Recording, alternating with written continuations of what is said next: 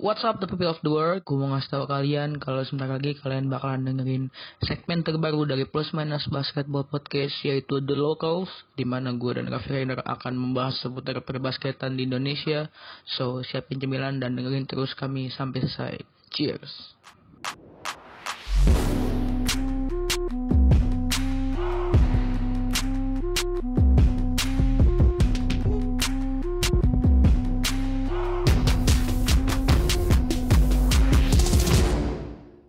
Selamat datang di The Local segmen bola basket lokal dari Plus Minus Basketball Podcast.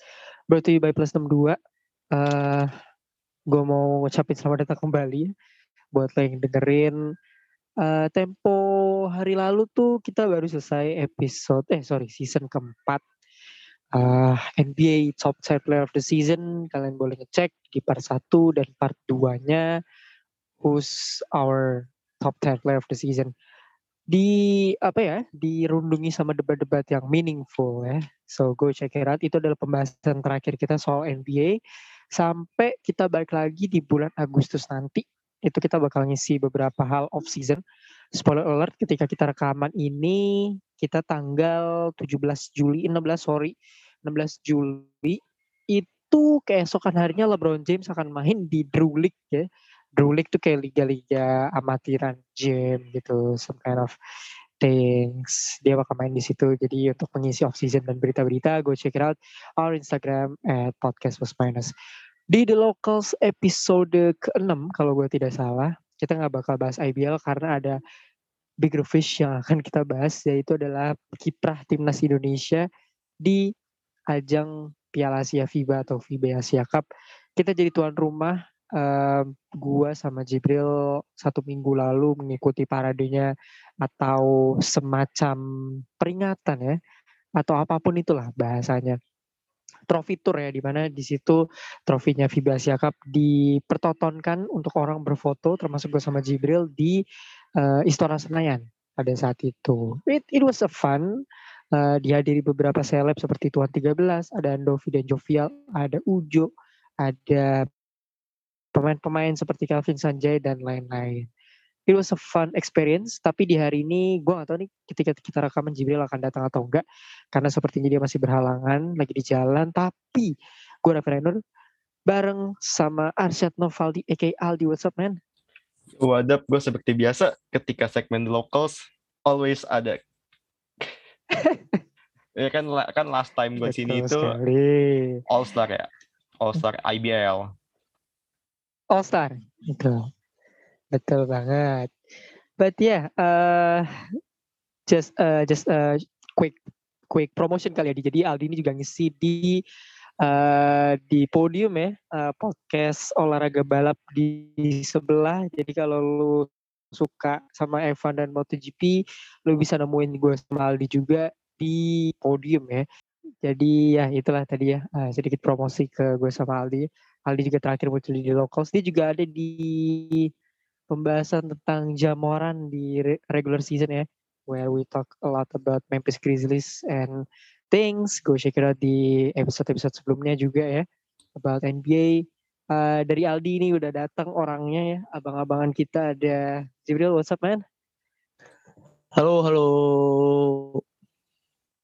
Ah. Iya, iya, iya. Gimana, gimana, Pak? Gimana, Pak? Malam minggu ya, harusnya nonton.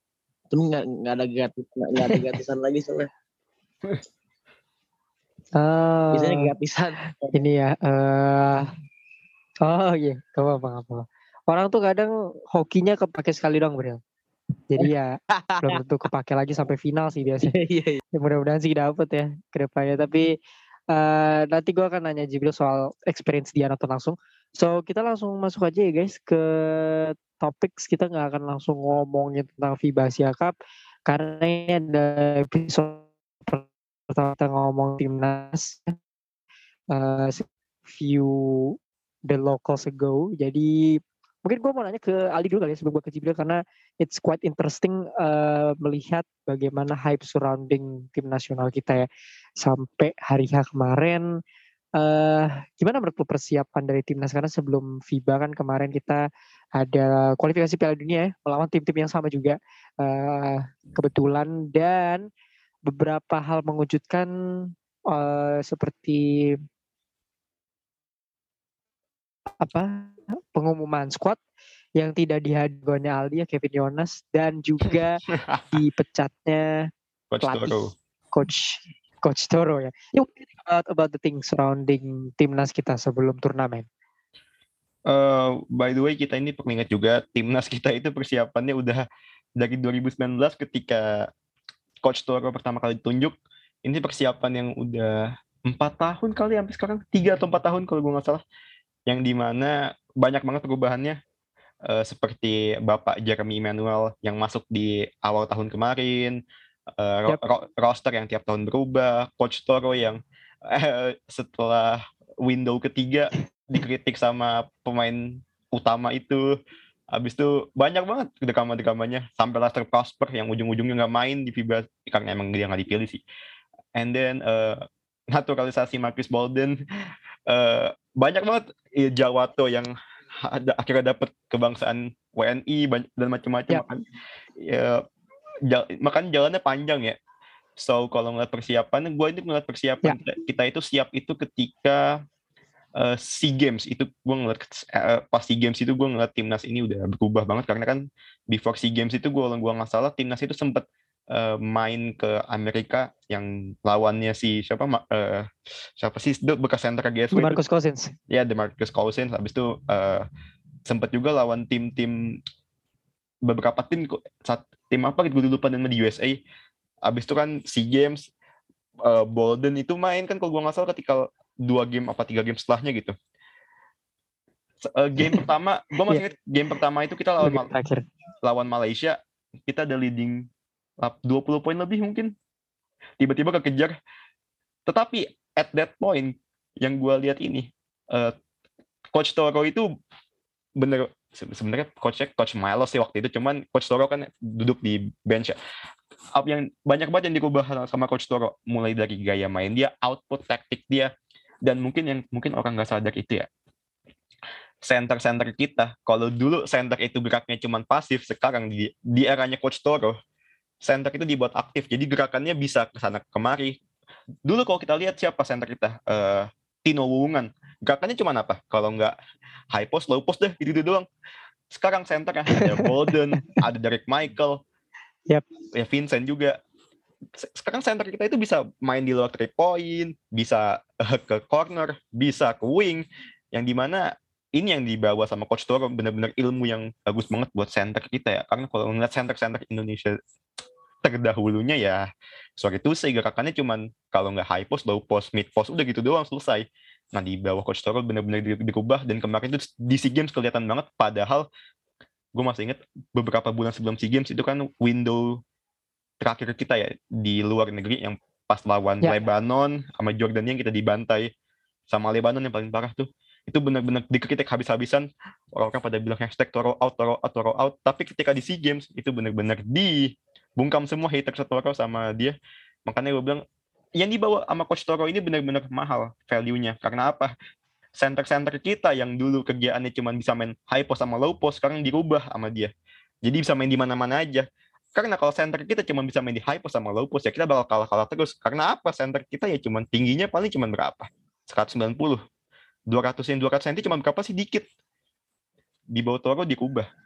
Dan mungkin ada satu hal lagi yang gak dimention ya soal uh, perubahan yang dibawa sama Coach Toro ini, bahwasannya guard-guard kita ini sekarang lebih banyak press ketimbang banyak gerak. Dan ini gue gue kalau main di FIBA ya, gue rasa lebih cocok kayak gini, lebih cocok lebih banyakin press dari ketimbang gerak karena apa?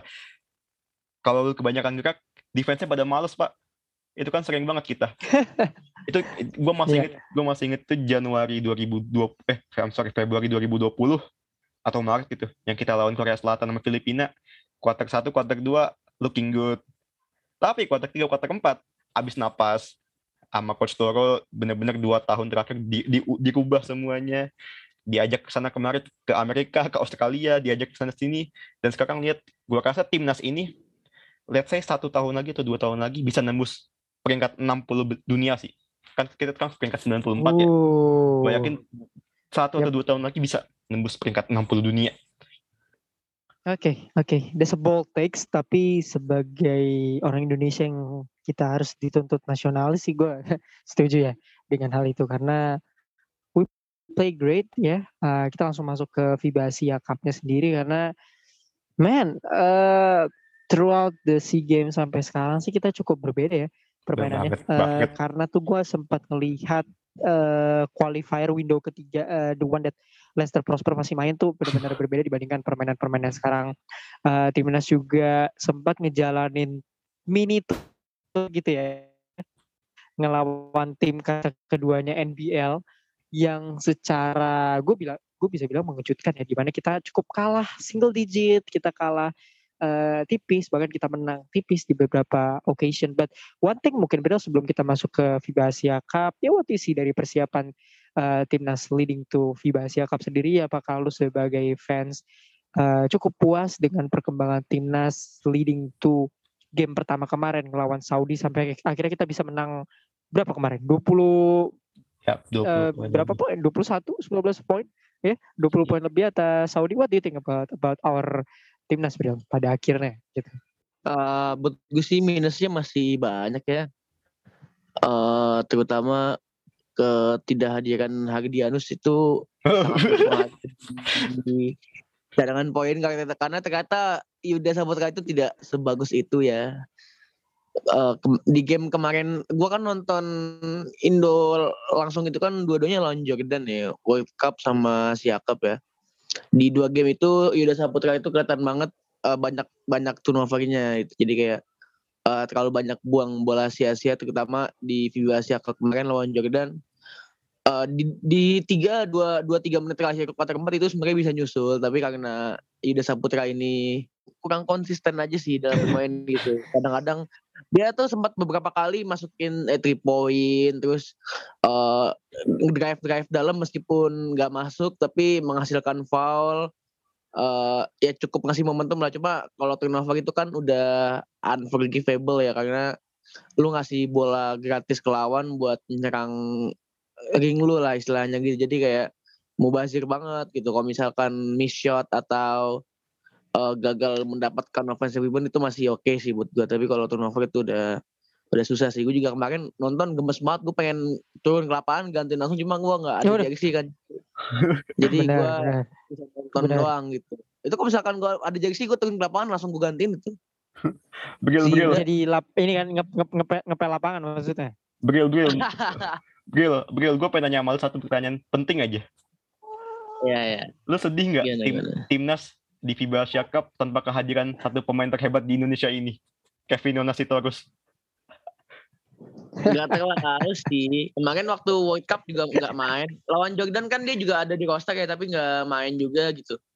Eh gue sih gue sih leb- eh, lebih ke pemain-pemain senior di terutama di game kemarin yang gue nonton juga ya gue kebanyakan ngevaluasi game kemarin karena gue kan nonton langsung ya Eh, kayak Arki Wisnu Juan Lauren pemain yang udah langganan main di timnas ini nggak kurang maksimal atau gimana karena eh, ini kan pertama kalinya kita main di rumah sendiri gitu ya untuk turnamen internasional yang membawa nama Indonesia gitu bukan membawa nama klub-klub IBL masing-masing. Eh, buat gue harusnya bisa jadi atmosfer yang bagus gitu tapi dari win dari persentase menang kalahnya kayaknya cukup minus ya. Lebih banyak kalahnya dibanding menangnya di terutama di Asia Cup ini. Kemarin tadi lawan Australia juga kalah kan Eh, jadi jadi eh, otomatis di grup di fase grup sendiri Indonesia ini udah kalah udah kalah dua kali gitu. Menang baru sekali doang lawan Arab gitu. Jadi kayak eh, banyak banget yang harus diperbaikin sih.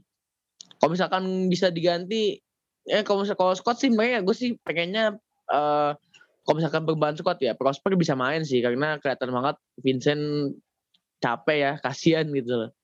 Nggak ngelihat eh, ngelawan pemain center-center Arab yang emang badannya tebel-tebel kan agak capek aja sih gitu Oke, oke. So turnover masih sebuah isu ya. uh, dari timnas kita dari setiap turnamen ke turnamen. Uh, I cannot recognize it. Walaupun gue sebenarnya bertolak belakang sama Jibril soal pandangan terhadap Yuda Saputra. I think menuju quarter terakhir dia justru cukup uh, hustling ya ke sana ke sini gitu. Sampai akhirnya digantiin kembali sama uh, Prastawa. Menurut gue dia cukup bermain berperan penting lah dalam pengejaran poin Indonesia melawan Jordan kemarin di kuarter keempat. Sayang momentum itu hilang ketika Arke Wisnu out of nowhere tiba-tiba melakukan pas yang gue nggak tahu itu nyampe tribun yang mana ya tapi dia melakukan uh, kesalahan pas yang mematikan uh, momentum kita gitu. But regardless kita bisa menang satu game melawan Arab Saudi. Uh, seperti biasa in the typical fashion netizen Indonesia kan kita selalu meng overhyping satu game yang menurut gue pantas sih sebenarnya untuk di overhyping karena kita berhasil tidak hanya menang besar tapi juga bermain bagus gitu. Melawan uh, Saudi Arabia gitu. Menurut gue uh, kemenangan besar ini bukan karena Saudinya yang emang main jelek gitu, but we execute really really well. Uh, gimana Prastawa berhasil menjadi orkestra, uh, his one two punch with Marcus Bolden itu menurut gue sangat-sangat baik. Tapi gimana Aldi menurut lo?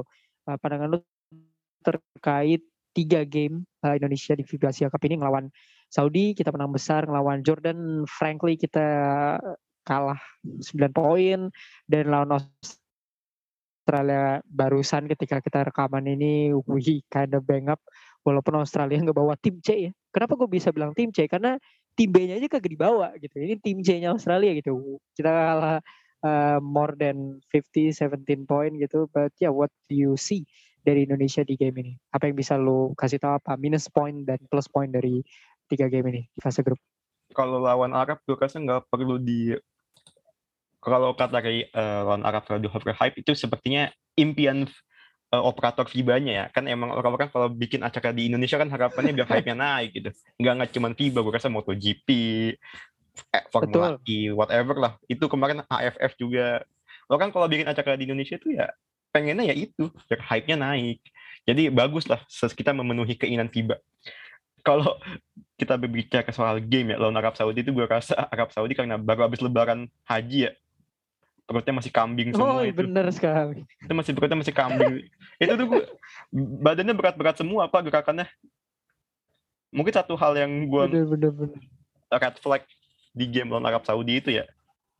Memang Arab Saudi tembakannya jelek tapi kita terlalu banyak ngasih tembakan apa kita terlalu banyak ngasih chance buat three point yang di mana itu kebawa sampai game lawan Jordania lawan game uh, lawan Jordania ini menurut gua sebenarnya menurut ya, gua setuju. lawan Jordan kita mainnya lebih bagus ketimbang lawan Saudi Arabia karena lawan Saudi Arabia defense kita itu sering kecolongan beruntung aja Arab Saudi kan emang uh, pointnya itu emang jelek ya dan ditambah mereka itu di quarter 2 ketika tahu Marcus Bolden quarter satu on fire, langsung main zone defense. Uh, mereka main zone defense, ya ditembakin lah sama Prastawa, sama uh, Abraham, dan lain-lainnya. Lawan Jordania, yang namanya Don Tucker, and, dan, dan kawan-kawan. Ada satu shot yang di mana Don Tucker jaga sama Jawato, tiba-tiba dia ngambil step back, and boom masuk. Yes, that's crazy. Lawan Jordania That's itu, crazy itu gila sih. Lawan Jordania itu kita itu bisa menang. Karena permainan kita itu jauh lebih bagus, jauh lebih efektif ketimbang lawan Saudi Arabia. Tetapi permasalahan lawan lawan Jordan itu adalah. Free throw kita itu kita ini kan sebagai negara yang peringkat FIBA-nya di bawah, di bawah peringkat 90 ke bawah lah. Gak kita itu sebisa mungkin harus mini kalau kita bisa dapat 10 free throw kita masukin 10 kalau dapat 8 kita masukin 8 kalau dapat 6 kita masukin 6 lawan Jordania free throw kita itu cuma 50 persen 4 dari 8 yang di mana ada satu sequence jarak poin kita itu masih 6 poin. Kalau misalkan 4 free throw itu masuk jarak poin kita 2 poin. Itu makanya gue bilang timnas ini sebenarnya selain harus punya uh, output play yang tiap quarter berbeda tweet kalau mereka juga jadi masalah padahal uh, setahun lalu aja gue ngambil tahun lalu aja ketika uh, masih World Cup qualifier yang kita main di Arab atau entah di mana itu free throw kita selalu bagus entah 90%, 180%. Nah, out of nowhere ketika lawan Jordania free throw kita cuma 50%, 4 dari 8 yang di mana harusnya kalau kita masukin 4 free throw itu lagi aja. Kita bisa cut the digit jadi cuma 2 poin. Lu masih ingat kan shoot shootnya Marcus Bolden yang kita uh, beda 6 poin, 3 poin dia nggak masuk. Ya. Kalau itu selisih masih 2 poin, I think Bolden bakal ngedrive itu. Dia bakal totally ngedrive karena itu depannya kosong karena at that time kita tinggal 6 poin aja. Tapi satu hal yang gue yang ambil lagi dari Jordania ini ya. Jordania itu memang big man-nya lebih gede daripada kita. Uh, Bolden itu kan Bolden itu kan 208 cm. Uh, siapa tuh center itu yang tua yeah. gue lupa. Tapi out of nowhere points and points in the paint kita kita masih dapat 20 points in the paint. Itu itu gue rasa satu hal yang harus di appreciate dari tim kita. Makanya gue bilang timnas kita bermain jauh lebih baik ketika lawan Jordan ketimbang Saudi Arabia. Selain itu juga uh, offensive rebounds kita out of nowhere kita dapat 7 offensive rebound, Pak. Out of nowhere ya. Yep, yep. Coba benar out of yep, nowhere yep. 7 offensive rebound. But yeah, once again pemain kita kecil-kecil tapi fast break-nya hancur. Gue itu paling gak, gue itu paling gak paham ya sama pemain-pemain kayak eh, Prastawa, kayak Yuda. Kalau dikasih fast break point panik eh, rilisnya.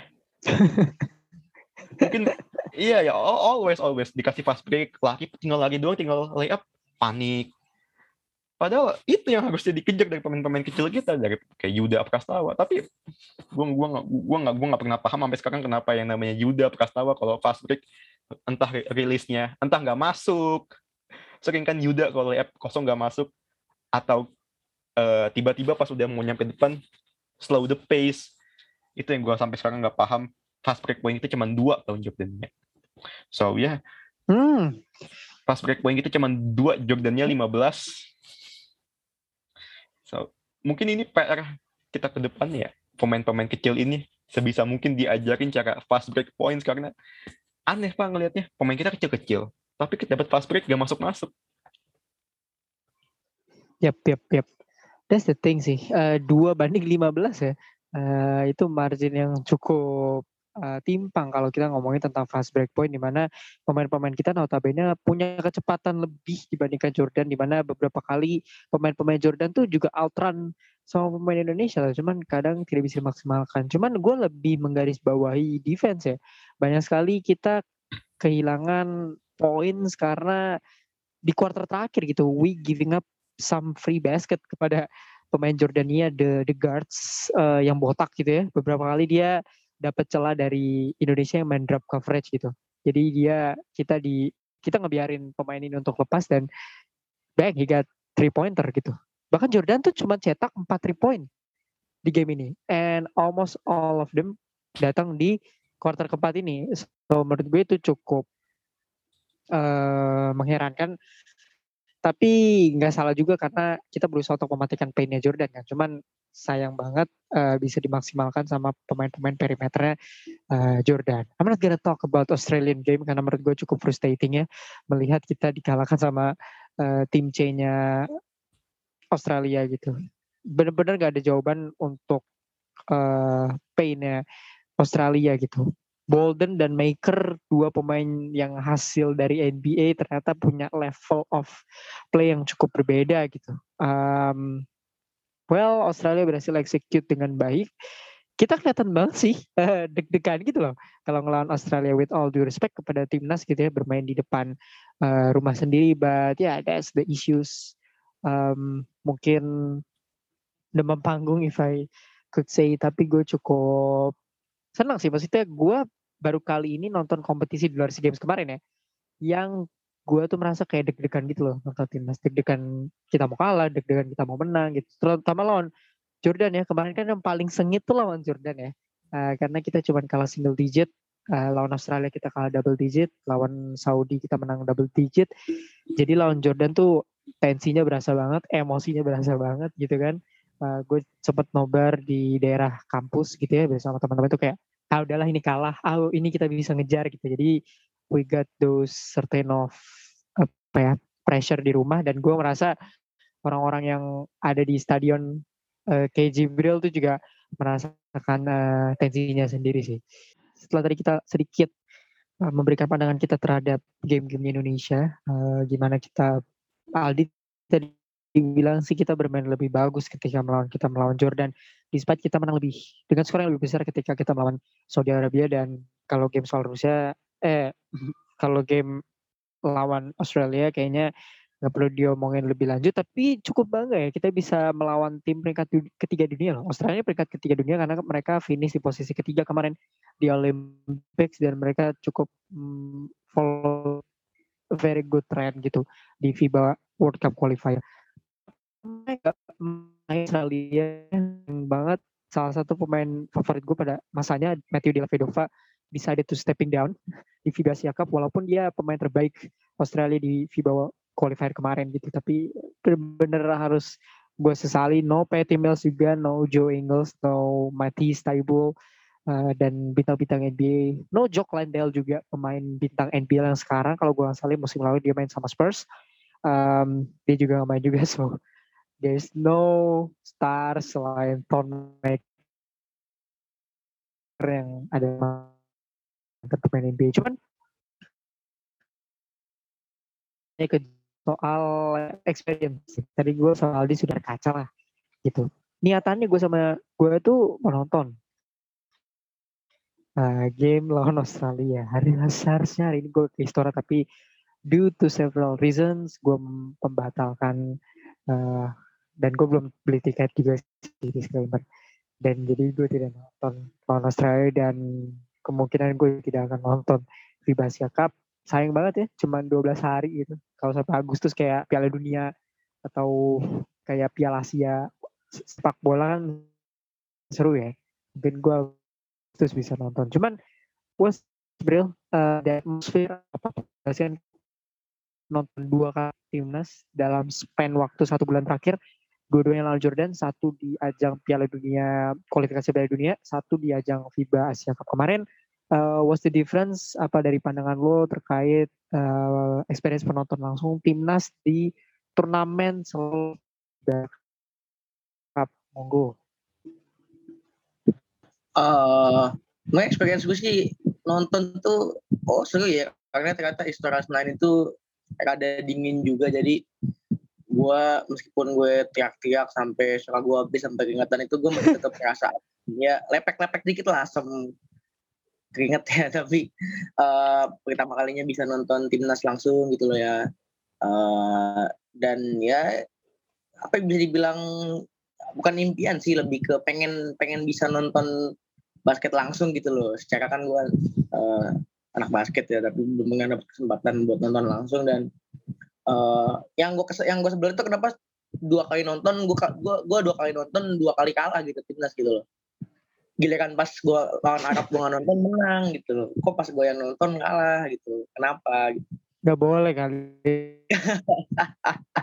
Cuma uh, satu momen satu momen yang paling yang paling seru buat gue tuh yang kemarin lawan Jordan uh, sempat ada pemain Jordan namanya apa Ahmad Al Duairi siapa gitu yang berani gede itu ya yang senternya itu kayaknya kalau nggak salah. Dia tuh sempat uh, ribut sama Prastawa dan uh, bench gue uh, gue kan duduk di tribun yang uh, apa yang lurusan yang sejajar sama ini ya yang uh, vertikal sama lapangan. Yang vertikal sama lapangan dan uh, pemain ini tuh dia tuh bukan sama Prastawa terus dia nyamperin tribun kami yang di tribun gue yang di tribun gue sama yang lain kan emosi kan. Terus pada teriak-teriakin dia. Ini orang balas teriak-teriakin kita nyamperin kayak nantangin gitu loh. Tangannya tuh kayak nantangin ngajak berantem gitu loh. Itu yang paling seru sih. Yang bikin suara gue abis tuh kan teriak-teriakin tuh ngata-ngatain pemain Jordan sampai gue suruh pulang balik lagi ke Jordan tiket pesawat mahal gitu lah. Uh, uh, ternyata anda di situ. Gue kira lu tuh di di tribun sebelahnya lagi bro gue notice oh, dia ya. reakin tribun uh, supporter kita ya. Tapi gue gak tau kalau udah di situ. Iya. itu gue tuh dapet tiket general admission ya jadi pas gue ngasih tiketnya orang tiketnya bilang oh ya ini bebas duduk ya. mana aja. Oh gue pengen duduk. Makanya kan gue bilang gue tuh pengen duduk di di bench gitu loh gantiin duit. Tapi ternyata gue nggak bawa jersey gitu. Jadi gue terpaksa duduk di tribun gitu loh. Padahal kalau misalkan gue bawa jersey gue bisa itu duduk di bench ganti duit. Tapi begil begil begil di Istora ada nggak sih Bro, or- tipe-tipe orang yang eh, ngomong-ngomongnya agak kasar tapi teriak waktu kemarin itu? Gue kepo deh bener-bener.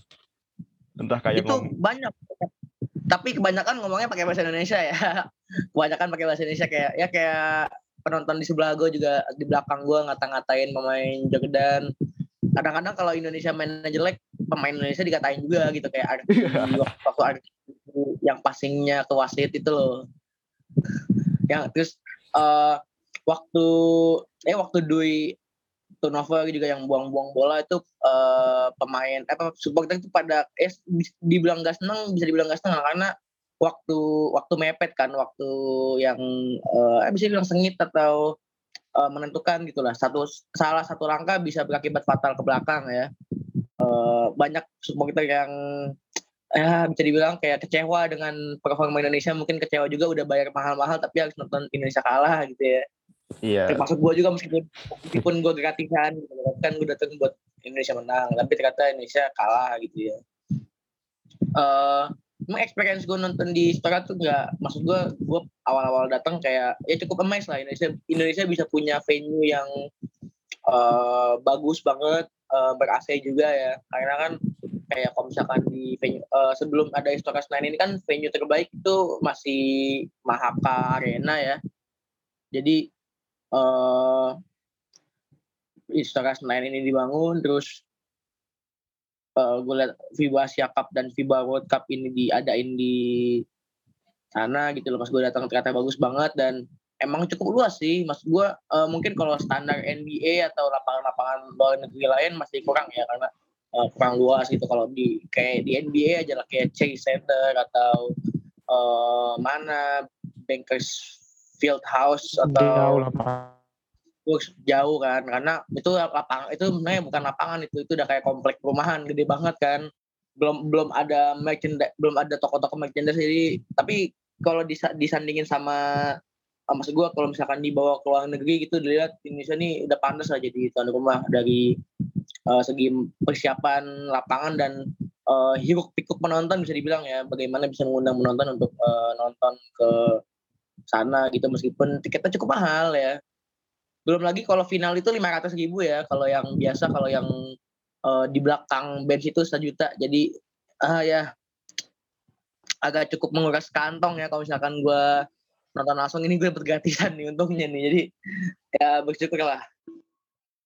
Experience gue nonton eh, basket di sini lah nonton langsung itu terutama turnamen internasional tuh eh, tiketnya rada mahal sama cepet-cepet habis sih karena emang kebanyakan yang nonton tuh orang-orang kaya semua sih gitu lo kalau misalnya lihat gue di acara itu berarti itu gue tiket gratisan nggak mungkin gue beli Oke, oke. Mungkin pertanyaannya gua gua alihin ke Aldi deh. Harapan lu melihat timnas Indonesia seperti ini tadi kan lu bilang kita bisa ada di urutan 60 dunia lah di basket but lebih jauh harapan lu tentang basket di Indonesia secara luas gitu. Karena gue lihat akhirnya kita dapat rekok kita itu maksudnya bola basket Indonesia ya, dapat rekognisi lebih gitu. Ada yang bahas Marcus Bolden ada yang bahas Derek Michael. Gue rasa eh, pembahasan basket lokal tuh cukup lebih ramai dibandingkan biasanya. So what do you hope eh, ke depannya untuk eh, timnas Indonesia dan Indonesian basketball in general Eh, ke depannya gue ya gue, yakin ini tim kan masih dipakai lima tahun lagi aja. Eh, Mungkin mungkin ada di kan kayak Aki Wisnu kan tua atau mungkin ya yang udah tua-tua udah berumur tapi gue yakin lima tahun lagi ini roster bisa dipakai ke depannya. Mungkin Jawato mungkin yang mungkin Jawato Arki yang mungkin udah udah 30 tahun ke atas bakal diganti tapi gue yakin ini roster 12 orang ini pasti lima tahun ke depan bak- masih bakal dipakai itu itu lagi itu, itu lagi dan gue semoga tetap kayak gitu ya karena ini roster udah bener-bener klop, udah bener-bener cocok lah satu sama lain lah. Walaupun memang mungkin ada kayak kontroversi mungkin kayak Arigi, kayak let's say Arigi, eh Yuda mungkin orang Weber, tapi menurut gue it's a matter of time lah. Gue rasa Arigi, Arigi kan juga kita tahu lah kualitas dia kayak apa, bener-bener jago. Cuman emang di FIBA Asia Cup teman-teman dia kan bukan kayak ya saya lagi teman-teman dia udah kayak Abraham gitu jadi ya just a matter of time lah tapi kalau gue ngeliat in general gue nggak ngelihat uh, secara kemampuan kita untuk dobrak peringkat FIBA dulu ya. Gue ngelihat uh, kemampuan kita. Harapan gue sih besar ya. Semoga habis FIBA Asia Cup ini, kalau misalkan kita nggak dapet World Cup aja, semoga pemain-pemain kita kayak Abraham, Prastawa itu dapat chance main di luar, entah main di Jepang kayak kayak Jawato, main di mana. Karena menurut gue sayang gitu, kalau misalkan pemain-pemain kayak Abraham, kayak Yuda, kayak Prastawa main di main di IBL ilmunya ketinggian pak. Jadi semoga harapan gue in general semoga uh, banyak roster-roster ini yang dilirik sama tim-tim Jepang. Bahkan kalau kita Vietnam Vietnam Jepang Vietnam Korea. Biar apa? Soalnya kalau main di liga lokal nggak bakal berkembang pak mereka. Itu kan Abraham Prastawa itu perkembangan cepat karena ini karena dibawa sama Toroman ke Australia ke Serbia jauh-jauh Coba kalau ya. dia cuma dibawa ke sekitaran Bandung, belum tentu bisa bagus, Pak. So, ya. kalau dia cuma lawan Platnas Bandung, uh, Pemprov Bandung ya nggak bakal berkembang. Kalau jadi dibawanya lawan tim NBL, tim Serbia, itu baru makan harapan gue. Ya semoga bisa Jepang, Korea gitu-gitu. Dan mungkin satu lagi, semoga pemain-pemain All Star ini kan let's say pada bisa main di Jepang. Nah, nanti pemain-pemain mudanya yang main di IBL. Jadi nanti sirkulasinya kayak gitu. Yang muda main di IBL, yang udah matang main di luar. Jadi ntar itu ada kayak mungkin uh, filternya kalau mau main di timnas ya harus main di, main di luar dulu. Semoga ntar ada kayak gitu filter, filter apa, filterisasinya di masa depan. Gue, gue pengennya sih gitu, 5 tahun, 10 tahun lagi. Kalau mau main di timnas, harus main di luar. Interesting, interesting. Gue juga setuju sih. Standarnya harus lebih tinggi lagi ya, karena ya masa liga yang playoffnya jeda regular season playoff aja empat bulan tuh uh, uh, gimana gitu. Jadi kan emang mau mereka harus lebih baik bermain di level uh, internasional lah skalanya. Mungkin Philippines ya yang diketar dulu gitu kalau kita nggak perlu ngomongin Jepang karena kan uh, mungkin tim-tim yang interested ada di situ gitu.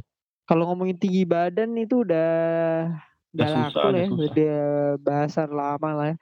Menurut gua tinggi badan tuh kalau masih main di Asia why not gitu. Point guardnya Jepang tuh tingginya juga seprastawa dan AD dan uh, pra, uh, Yuda Saputra. So menurut gue itu udah bahasan lama walaupun tetap menjadi salah satu faktor penentu gitu, menurut gue. Tapi the way the boys, gue sih ngomongnya the boys ya. The boys play sih they been great sih. Gue cukup puas sebagai fans, tidak lagi kita udah ada garansi kemenangan gitu loh kalau nonton yeah. Indonesia sekarang. Walaupun cuma beberapa persen, tapi gue merasa kita udah bisa compete at least at least ngelawan tim-tim Asia Barat gitu. Tim-tim Arab, menurut gue tim-tim Arab selalu memberikan kesulitan tertentu ya. Karena mereka punya beberapa beberapa pemain-pemain yang kayak cocok untuk dilawanin ke pemain kayak kita gitu. Lebanon kemarin kita belum pernah lawan Iran ya. Yang notabene adalah powerhouse di Asia Cup kita bakal di playoff tuh kita nggak tahu kita bakal ngelawan Chinese Taipei atau bahkan ngelawan China. Jadi itu akan menjadi tantangan kita tersendiri gitu. Apalagi China punya Zhouki. Ini China juga ngelawan uh, ngeluarin tim B-nya kalau gua nggak salah. Not the very top timnya mereka gitu. Tapi mereka masih ada Zhouki yang pernah main di Houston Rockets ya. Teammates-nya James Harden. So it's gonna be interesting kalau misalnya kita ngelawan China sih runner up grup B gitu apakah kita akan lolos ke Piala Dunia sih, Gus? Ya Piala Dunia sih, ya Piala Dunia mah masih ke kejauhan lah. Gue kasih Jibril juga setuju sama gue. Piala Dunia mah levelnya. Oke okay, oke. Okay. Piala Dunia mah levelnya udah Olimpiade dua tangga ke bawah dikit. Susah banget Piala Dunia. Iya. Yep, yep, yep. Kita bisa jadi bulan-bulanan sih kalau kata gue. Tapi bisa gak sih ke depannya kita punya harapan untuk regularly tampil di event-event kayak gini? Asia Cup gitu. Uh, kalau ke depannya tampil di turnamen kayak gini tuh pasti dah pasti tampil ya ngomongin enggak gitu karena Indonesia sendiri Indonesia sendiri udah capable dan udah diakui oleh banyak negara ya. Jadi kalau misalkan ada FIBA siapa kalau ada duit pasti Indonesia ikut itulah pasti. Nggak mungkin enggak Kalau sponsornya mandiri, kalau sponsornya mandiri eh, tipis-tipis lah ini Telkomsel aja bagus kan. Ah, ini kan sponsornya Telkomsel bagus nih jadi kalau mandiri ya bisa lah. Cuma nggak tahu ya takutnya Imani Imani dimahalin kalau mandiri jadi sponsor ya Eh, buat gua eh, menaklukkan eh, Asia Tenggara itu udah, udah udah berhasil jadi ke depannya ada patokan lah tentang bagaimana bisa menaklukkan Asia Tenggara sekali lagi dan sekali lagi seterusnya gitu ya Eh, terutama para- eh, melawan powerhouse Asia Tenggara kayak Thailand dan Filipina yang eh, cukup punya cukup punya sejarah pemain-pemain berbakat dan berkualitas ya. Kalau buat Asia sih eh, Indonesia ini harus bisa ngebuktiin ke ya ke fansnya ke orang-orang yang berharapan pada mereka kalau eh, di FIBA Asia Cup ini mereka bisa lolos setidaknya lolos fase grup gitu loh. Kalau sekarang kan mereka udah kalah dua kali menang sekali ya. Gue nggak tahu nih sistemnya kayak gimana. Apakah bisa lolos fase grup dan eh, masuk ke sistem gugur yang eh, 16 besar atau 8 besar itu lupa gue.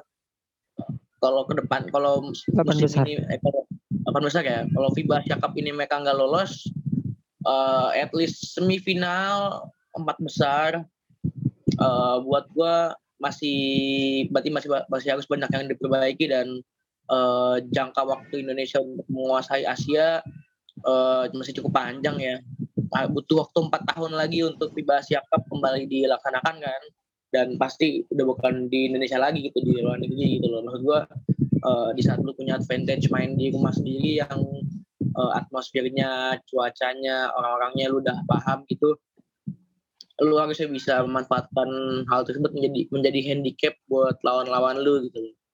Tapi ini udah kalah dua kali dan gua nggak tahu apakah bisa lulus fase grup atau gimana.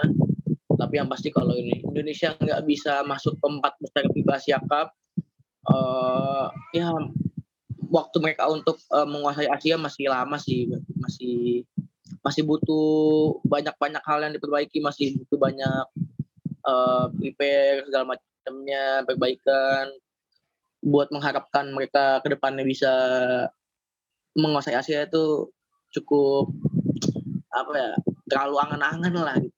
susah eh, terlalu sulit untuk direalisasikan gitu lah Begil, begil. Menurut lo, Coach Milos, kan tadi lu ngo- about uh, ngomongin future. Menurut Coach Milos bakal dipertahanin nggak? Atau bakal kayak the next Toro, bakal ya bakal diganti-ganti juga? eh gue gak tau ya Coach Milos Coach Milos kayaknya bakalan dipertahanin sih karena nggak ada pelatih lain yang cukup eh, bisa ngebawa timnas ya karena gue taunya cuma ya Coach Toro doang gitu loh baru eh, Coach Milos sendiri kan juga baru-baru ini diangkat jadi pelatih setelah membawa SM juara ya karena Coach Yobel eh, di musim 2021 ini nggak eh, tidak mengambil alih posisi sebagai pelatih Eh, terus 2022 Coach Yobel ngambil posisi jadi pelatih, Coach Milos ditarik ke waktu itu Indonesia Patriots dan sekarang eh, jadi asistennya Coach Soro terus jadi pelatih utama gitu loh. Kalau eh, gue sih nggak melihat ada pelatih lain yang cukup mau cukup capable untuk membawa timnas ya. Eh, karena sejauh, sejauh pengalaman gue cuma Coach Soro doang gitu. Nggak ada pelatih lain yang sanggup gitu untuk membawa timnas Indonesia sebagai pelatih gitu. Kalau ke depannya ada yang lebih bagus dan merasa kalau eh, lebih, lebih baik daripada Coach Milos ya gue sih nggak ngarang juga ya siapa gue gitu loh tapi eh apa gameplaynya Coach Milos juga nggak jelek-jelek amat gitu. Cuma mungkin pemainnya kurang bisa mengeksekusi dengan baik aja gitu. loh mungkin kalau Coach Milos yang melatih pemainnya harus main SM semua ya Waduh. karena terbukti Milos membawa SM juara dengan playbook playbooknya. Tapi gue ada gitu loh. tapi gue ada satu nama yang paling realistis. Ini bu karena kan kalau kita ngomongin mantan coach NBA kayaknya udah sulit ya. Gajinya pasti ya gede banget. Ya, ya. Gue ada satu nama yang paling realistis tuh kalau buat timnas menurut gue Coach Gibi sih. Coach Gibi itu bener-bener ngasih warna baru pak. Semoga, semoga, semoga timnas gitu kan tertarik ngambil Coach Gibi. Uh, that's tough sih. Uh. Oke, oke, interesting name, interesting name. Kalau nggak salah beliau ini sempat ada ribut-ribut ya di Liga Lithuania. Uh, kemarin dia sampai di Jack karena ribut besar ya Coach Gibi. Kalau gue tidak salah Charlotte main Iya. basket ya, atas infonya. Uh, tapi cukup menarik uh, nama yang dikasih sama Aldi. Uh, tapi kita lihat ke depannya. Gue sih berharap nggak perlu ada pergantian-pergantian pelatih banyak-banyak kayak olahraga sebelah ya. Uh, cukup uh, konsisten dengan apa yang bisa dilakukan antara karena menurut gue hubungan antara pemain dan pelatih itu salah satu hubungan yang cukup penting dalam sebuah tim sih. Jadi kalaupun Coach Milos bisa menangani tim ini dengan baik, why not gitu. Tapi sih gue berharapnya uh, kalau Coach European tidak begitu working out, why not we try American coaches sih. Karena Prosper kemarin komen ya di sebuah postingan di mana Coach Toro itu dipecat. Correct me if I'm wrong sekali lagi tapi Prosper di situ sempat komen we need American coach. Kita butuh pelatih yang bisa bonding sama pemain yang mengerti apa maunya pemain dan segala macam. Gitu salty Harus- sedikit sih mungkin karena nggak nggak dipilih gitu ya. Harus ini tapi sih, we'll see. Harus alumni Spurs sih kalau coach Amerika itu. Waduh waduh waduh maksudnya Ime Udoka gitu ya Iya, Nah, iya, alumni staff, alumni staff inilah. Becky Hammond gak sih Ya, men- Becky Hammond tuh bagus tuh nanganin timnas tuh. Jangan di Las Vegas lah gajinya kurang. Timnas gaji di timnas lebih lebih kurang, Pak. direkon dia. Gaji di timnas lebih kurang lah. Nggak apa-apa, seenggaknya kan jadi eh, followers IG-nya kan lebih bertambah. Itu yang Oh, kita iya. jual gitu. Becky Hammond di Las Vegas Aces yang tahu orang-orang WNBA. Dia kalau di sini eh, exposure-nya kayak Sintayong loh nanti. Hmm. ya? Jadi ya menurut gue sih why not ya. Tapi alumni Spurs tuh selalu ngasih coach yang bagus ya. Mungkin asistennya Pop sekarang sih bisa. Oke, eh, mungkin itu aja dari pembahasan kita di locals episode kali ini. Gue berharapnya kita masih bisa lanjut ke episode 7. Kenapa Pak GB itu? Ya ya kalau kita lanjut ke episode 7 di The Locals ini berarti tandanya Indonesia lanjut gitu. Regardless kita kan lolos ke eh, semifinal atau enggak gitu. But aduh, tapi di Bandung, Pak ya. By the way, nanti di bulan Agustus Nah, mudah-mudahan eh, kita bisa dapat kesempatan ya. So mudah-mudahan some way somehow kita bisa menonton IBL langsung di stadion. Ya. Kalaupun enggak ya kita akan bahas lah di The Locals. Thank you Aldi. Sampai ketemu lagi di playoff man eh, di IBL bulan depan. Gua nggak tahu apakah ketika kita eh, upload ini Indonesia ke 8 besar atau enggak. Kita cuma bisa berharap kalaupun Indonesia sudah biasa ke Piala Dunia dengan persentase kecil seenggaknya persentase itu lebih besar daripada timnas di sepak bola. Ya. See you guys in the next episode. Cheers. Iya. Gibiin.